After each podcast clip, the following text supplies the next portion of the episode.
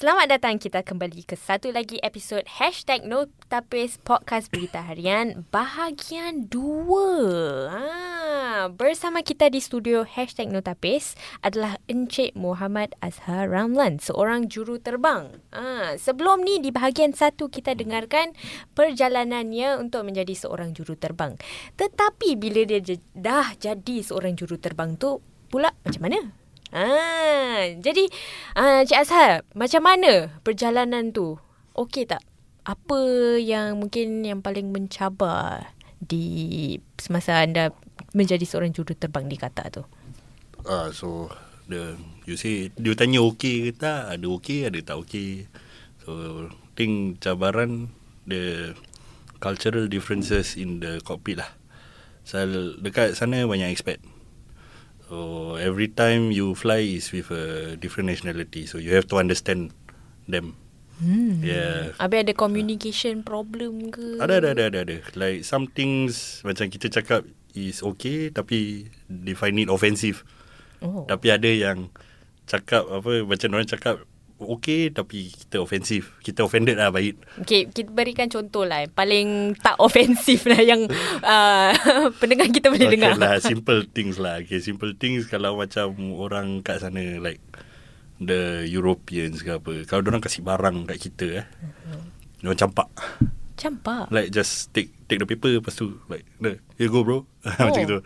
Daripada kita kasar kan. Oh, macam, eh kenapa baling? Ha, benda? Macam kita, selalu kita kasih to one another. Dengan kita tangan, balik. dua yes, tangan. Yes, correct. Ada. Ah, correct, correct, correct. Oh. So, that's one mini example lah. So, pernah pernah kena lah kena campak paper pernah, tu? Pernah, pernah, pernah. Tapi bila dah kena campak paper tu, rasa macam mana? No, the first few times, eh, apa kali ni? Jadi gaduh apa? Kata kita okey kan, macam boleh berbual. Aku oh. suka campak ni paper kat aku. Tapi then, as time goes by then I figure it out lah Diorang ni kasar kita hmm. ha, kita kita lembut sikit lah ha, ni kita kita beralas yeah. ha, dengan baik dua tangan kita berikan betul betul betul ha. betul Habis kalau itu ofensif kepada anda sebagai seorang warga Singapura Habis kalau terbalik macam mana? Ada tak apa yang kita buat orang rasa ofensif. Ada satu tu kelakar. Tu tu, tu kelakar. Apa yang kelakar sangat? Belum story ni dah dah ketawa. so I did a flight into Singapore kan. Mm-hmm. So I pack makanan balik. Mm. Untuk makan dalam kopi kan. Mm. So on the way back. Mm. Makan. So, then my mother-in-law masak apa tu Hokkien noodle. Wow. makan lah cepat. Makan cepat habis. And then you know when you bila makan mi tu kan macam you know, oh. So this guy dia dia macam sangat dia ni lah. Makan makan, makan cepat. Lepas tu habis cepat Within 5 oh. minutes habis Lapar oh. Sedap makan. Mestilah cepat kan makan Pasti sedap oh, dia, dia cakap macam Hey man you Why did you gobble your food down uh, it's, it's quite rude you know Eh Terus, terus terus nak cover story ya kan. Cover Apa cover story nak, ni? Nak backup kan. Saya cakap, oh actually uh, in my culture, you know, if we finish it quickly, we finish the food as fast as we can, it, it means that it's the best food that you ever eaten. Oh, oh okay man, wow. sorry. Ni first time saya dengar. Eh. Tak pernah-pernah dengar. Cover line lah. Kena cover line lah. Dia, dia, habis muka dia dah macam marah gitu. Ayuh. Tapi masa dia macam offended dan makan cepat. Tapi tu culture dia kan. Jadi hmm. kita kena faham, dia kena faham juga. Ha. So ni cover cover line dia, cover story. Tapi ini bukan betul eh. tak ada eh. Tapi saya sebagai seorang wartawan pun kadang-kadang macam tu tau. Tak ada masa nak buat yeah. kerja cepat-cepat. Teruslah makan. Correct, macam correct. nampak macam gelojo kan. Correct, correct, Tapi correct. mungkin itulah dia rasa macam, eh dia ni gelojo sangat lah ha, makan betul, cepat betul. sangat. Ke dia nak mi Hokkien tu sebenarnya? Ha, tak tahu lah kan. Ha, tak tanya sebenarnya. tu kira uh, mi Hokkien tu special delivery lah tak boleh boleh lah bawa makanan sendiri. Memang boleh boleh boleh. Oh, ha, tak boleh. tak selalu makan makanan yang dalam flight biasa uh, macam orang makan. Muak jugalah as time goes by. oh, so boleh lah bawa boleh, sendiri. Boleh, boleh bawa oh. sendiri. So apa yang makanan yang paling best lah pernah bawa selain mi, Hokkien Mee ni? Oh, Maggi goreng kadang-kadang. Dahsyat. Eh, selalu Mama selalu ambil... kalau dari Singapura lah. Oh. Kalau dari Singapura atau pergi US kan. Ha. Ha, beli apa halal guys. Wow. Saya sampai sekarang pun tak try halal guys tu. Sedap sangat ke? Oh, best. Oh, best. best. Okay, okay. Best, best, best. Saya nantikan peluang itu ya akan dalam uh, masa akan datang. Tapi itu makanan paling best lah. Mungkin boleh kongsi pengalaman paling best sebagai seorang juru terbang ni. Yang mungkin yang tak tak boleh lupakan. Oh, tu my first ever flight lah. My first ever flight with an instructor and instruct and a safety pilot. And the first time I ever control the aircraft with orang kat belakang. Oh. So Doha to Abu Dhabi. Salah, Doha to Dubai.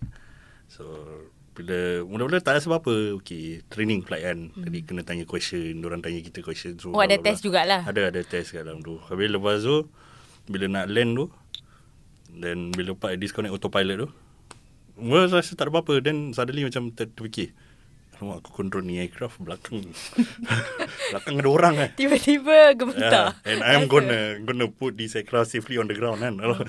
Alamak. Macam mana? Ah, tangan ada bergetar-getar tak? Bergetar, bergetar, aduh bergetar. Alamak. Sahan dia. Heartbeat dia. duk, duk, duk, duk, duk. Habis macam mana dapat uh, calm down ataupun reda sikit? Tak reda lah. Oh, terus. Terus all the way down.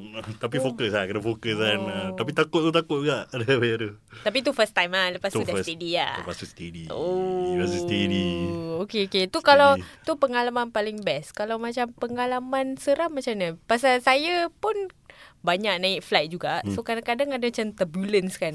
Memang takut lah. Paling takut turbulence. Sampai terpegang orang sebelah tu tau. Ha? Jadi orang yang dalam cockpit tu buat apa selalunya kalau macam tu? Kita minum kopi. Eh. Ah, just kidding. Tak lah. Patutlah turbulence turun naik turun naik turun naik. tak lah. Turbulence actually kita tak boleh buat apa-apa. Pasal dia natural phenomena kan. Mm-hmm. Tapi kalau kita nampak ada weather yang buat uh, apa tu macam ada weather depan kita then the ada turbulence that caused by that weather kita boleh lari. Tapi kalau clear air turbulence kita tak boleh lari. So if that happens kita just keep the aircraft safe lah. We pasal autopilot will be controlling the aircraft kan. Oh. So we do some procedures ada procedures je just to keep the aircraft safe lah and try to make the passenger rasa comfortable lah. Hmm. Which is hard lah. Hmm. Yelah, turbulence Tetap tu- rasa juga kan. Tak, ah. So Nah. ada tak macam cara untuk mungkin kurangkan turbulence tu? Oh, Ada tak ada, tak ada, tak ada. Tak ada. So Tak kena ada. terus Kalau turun naik, kena turun naik. ah, ah. turun naik turun naik ah, adalah ada punya kita ada recommendation nak buat apa kita turun like we go to a lower flight level ke go to another route ke ada tapi kadang-kadang kita tak buat lah pasal kita kat atas nanti kat bawah pun ada aircraft lain apa Okay. So kalau ada uh, turbulence tu uh, mungkin boleh bagi contoh lah macam mana you tenangkan penumpang. Kita ada mic kan? Ha, Ya. macam biasa kan pakai mic. Ha, so mungkin boleh cubalah buat announcement ke apa yang anda akan katakan lah kepada penumpang selalunya. so hard true dekat kata Airways bukan pilot dia yang buat announcement lah Oh, kita on seat belt sign je macam tu je. ah, yang buat cabin crew. Oh, tapi kalau cabin crew macam pun bergetar-getar tak tahu nak cakap apa. ada 12 cabin crew kat dalam. So apa announcement sebenarnya juru So- terbang ni buat? Diorang buat Kita tak buat apa-apa. Kita Kita serius tak buat apa-apa. Kita jaga aircraft je. Make sure the, the the aircraft is safe lah. Flying safely Not doing anything that Is not supposed to do During the turbulence? So you boleh Okay kalau you tak buat announcement Time turbulence tu Mungkin Cik Azhar boleh kongsi lah. Uh, Mungkin announcement nak uh, Naik ke Ataupun bila nak mendarat ke. Uh, Kita nak test juga Suara tu macam mana. So dekat Kata kan The first officer Kita tak buat pun announcement. To be honest lah. Selalunya Ah, siapa yang buat? selalunya captain yang buat Oh tapi ada Ah, ada Yang kita ada buat Is cabin crew Prepare for landing Oh. Je, Itu je kita mana buat macam sekali lagi? Cabin crew Prepare for landing Oh. Itu je. okay, okay. Ada nada yang baik. uh Okay, so kalau sesiapa yang dengar tu, cabin crew ready for landing. Ah, macam tu eh. Okay, okay. Yeah. Tapi uh, kalau selalunya yang paling teruk is turbulence lah. Ada tak macam yang lagi seram lah yang Cik Azhar pernah mengalami lah? So turbulence really tak payah risau lah. Oh. Everything is perfectly fine. Okay. Okay. Yeah, semua okay. Tapi yang satu part seram tu saya buat uh, aircraft rosak lah. Eh, rosak macam mana? Just before Ramai landing. tu orang kat belakang. so dia rosak ni layman term lah kan. Eh, Bila kita you all pernah naik aircraft kan? Pernah, pernah. Pernah duduk by the window dekat the wing kan? Mhm. Before they land ada benda keluar dari kepak dia kan. Hmm. So tu benda kita panggil dia flaps. Flaps, okay. Okay, so these flaps kan dia buat aircraft tu slow down sebelum dia landing. Okay, sebelum dia sampai runway tu, dia aircraft tu slow down. Mm-hmm. Bila dia tengah slow down tu, jadi dia keluar ada a few stage lah. Tapi ni keluar, dia tengah nak keluar sikit dia stuck. Eh, setengah, setengah. Keluar sikit Tak, je. tak setengah pun lah. Dia macam, dia, kita ada flaps 1, 2, 3 dengan 4. Uh-huh. So, dia 1, 2, 3, 4 lah. Okay. So, dia, dia, dia, dia stuck between 1 dengan 2. Oi. Jadi aircraft laju lah. So, dia going down to earth, to the runway, as fast as he can. Habis macam mana bila dah dapat tahu tu flap So tu tak bila dapat kita keluar? dapat tu Kita masih belum line up dengan runway lah So bila kita nak buat rule uh, Kita kena buat order Kita punya procedure Kita punya calculation. Dengan that failure Kita boleh land ke tak? Tak panik lah. Dalam hati panik lah. Kat luar tak boleh panik pun. Habis tak buat announcement. tak, tak. Passenger kalau As in kita try not to tell the passengers lah kan. Nanti lagi Lagi seram kan Lagi orang takut. Then If kalau kita bilang pun Is in the most political way We can never say lah. So when we part tu Takut do the calculation Did everything we can Masa dah, dah line up dengan runway That one was scary lah So bila captain disconnect Dia, dia punya autopilot kan Even though I'm not flying the aircraft hmm. I saw the runway datang cepat. Oh yo. So the the runway coming to us quickly lah. Because we are so used to the runway coming us at a certain pelan-pelan kan. ah pelan-pelan lah, pelan-pelan. Yes, correct. So at that point of time takut lah. Uh, rasa macam nak ter bila dia nak landing tu macam rasa terbabas ke apa Dia, ke. dia, dia macam nak nak hit the ground as hard as he can lah. tu yang takut tu. Yeah, seram. Wow. Kalau ka, kalau rasa seram tu habis kalau macam tu apa yang you boleh buat time tu? At that point of time, Hmm. mm, we are kita train for this kan. Hmm. Uh, we always go to simulator Kita kena all these kind of failures Orang kasih kita The instructors kasih kita This kind of failures So bila tengah seram Like you just think to yourself lah I am trained for this That's why I'm here And then Then nanti semangat dia datang balik Then okay sikit Lepas tu seram balik okay sikit seram balik ah, Macam itulah Dia uh, wave of emotions Yes, lah. yes, correct, Tapi dia correct. kena yakin. Betul betul kalau betul. tak yakin penumpang pun tak yakin. Betul betul betul betul, betul. Ah, Correct At the okay. end of the day You want to get to the ground safe Betul. Yes, so akhirnya selamat lah pasal Selamat lah you here kan. ah, One piece ah, Okay lah Habis kalau tu yang paling seram yang paling mungkin kelakar ada tak? Paling Pengalaman kelakar. Mungkin penumpang buat hal ke uh, ke Penumpang. diri sendiri buat hal ke. tak diri sendiri buat hal tak ada. Paling paling kelakar adalah my family was on board lah. Oh wow. Uh, my my apa tu my wife my two kids was on board lah. Memang sengaja. Alah lah dia orang naik my flight balik to Singapore. Oh. Uh, so tu tu paling kelakar. So one thing bila nak masuk to Singapore kan kita boleh control kita punya descent kan Uh-uh. daripada atas nak turun.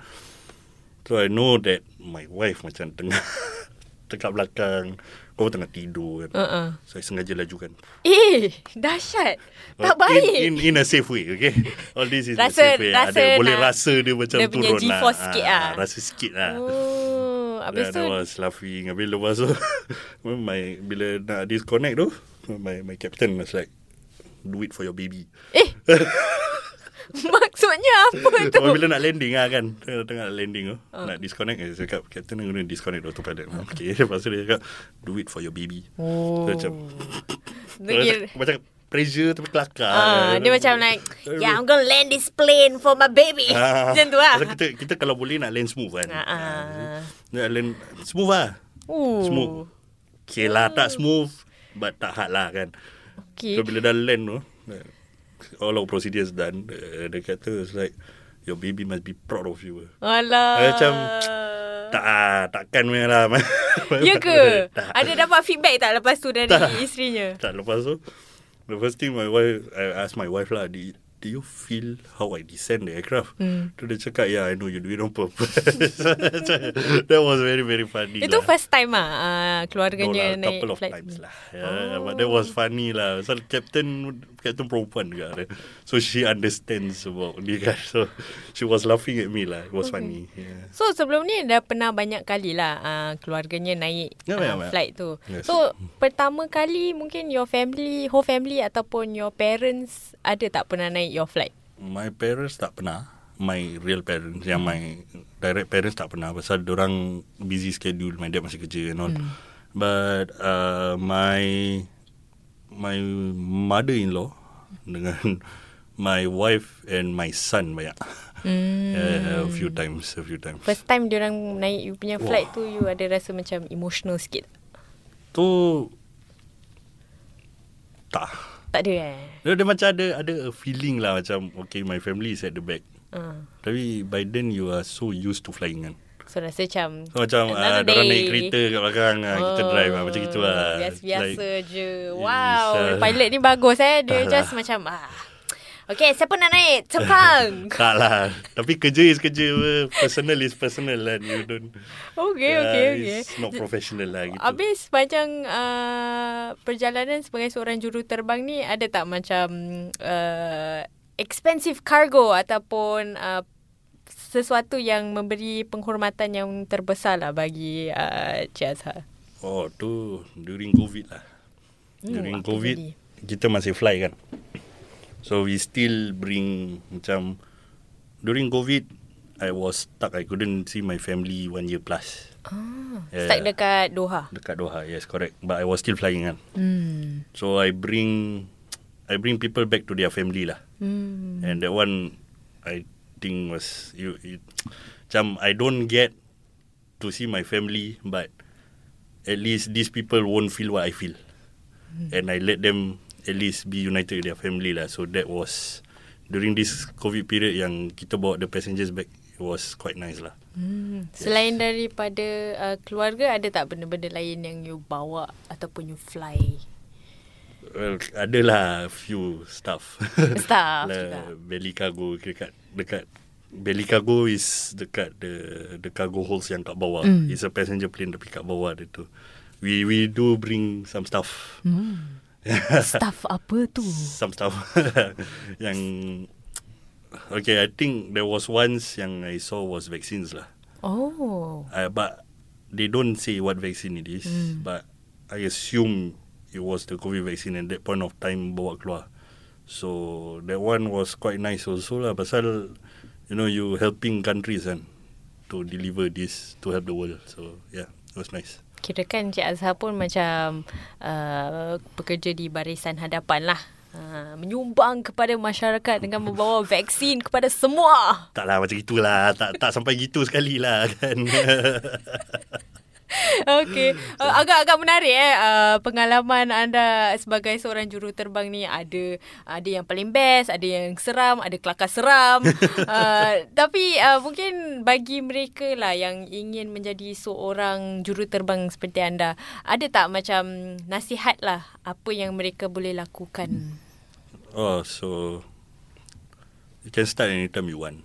Tapi sebelum start tu make sure have some knowledge lah to back you up. You say you want to be you are interested to be one to be an aviator kan just study about it. Know our lifestyle. Then believe in yourself lah. Hmm. So no matter what mesti ada orang yang try to pull you down. Ada orang yang akan ketawakan kau. Ada orang yang just don't want to be friends with you because you suddenly nak jadi orang atas. Tapi padahal kita just a normal person lah. But with that all, just ignore them lah. If they don't want to be your friends, bila you are trying to start this career kan, then they're not meant to be your friends lah. Hmm. Yeah, and believe in yourself lah. That's number one lah. Okay, Itu so kena penting. yakin dengan diri sendiri lah. Yes. Once you believe in yourself, yakin dengan diri sendiri, 60% is done.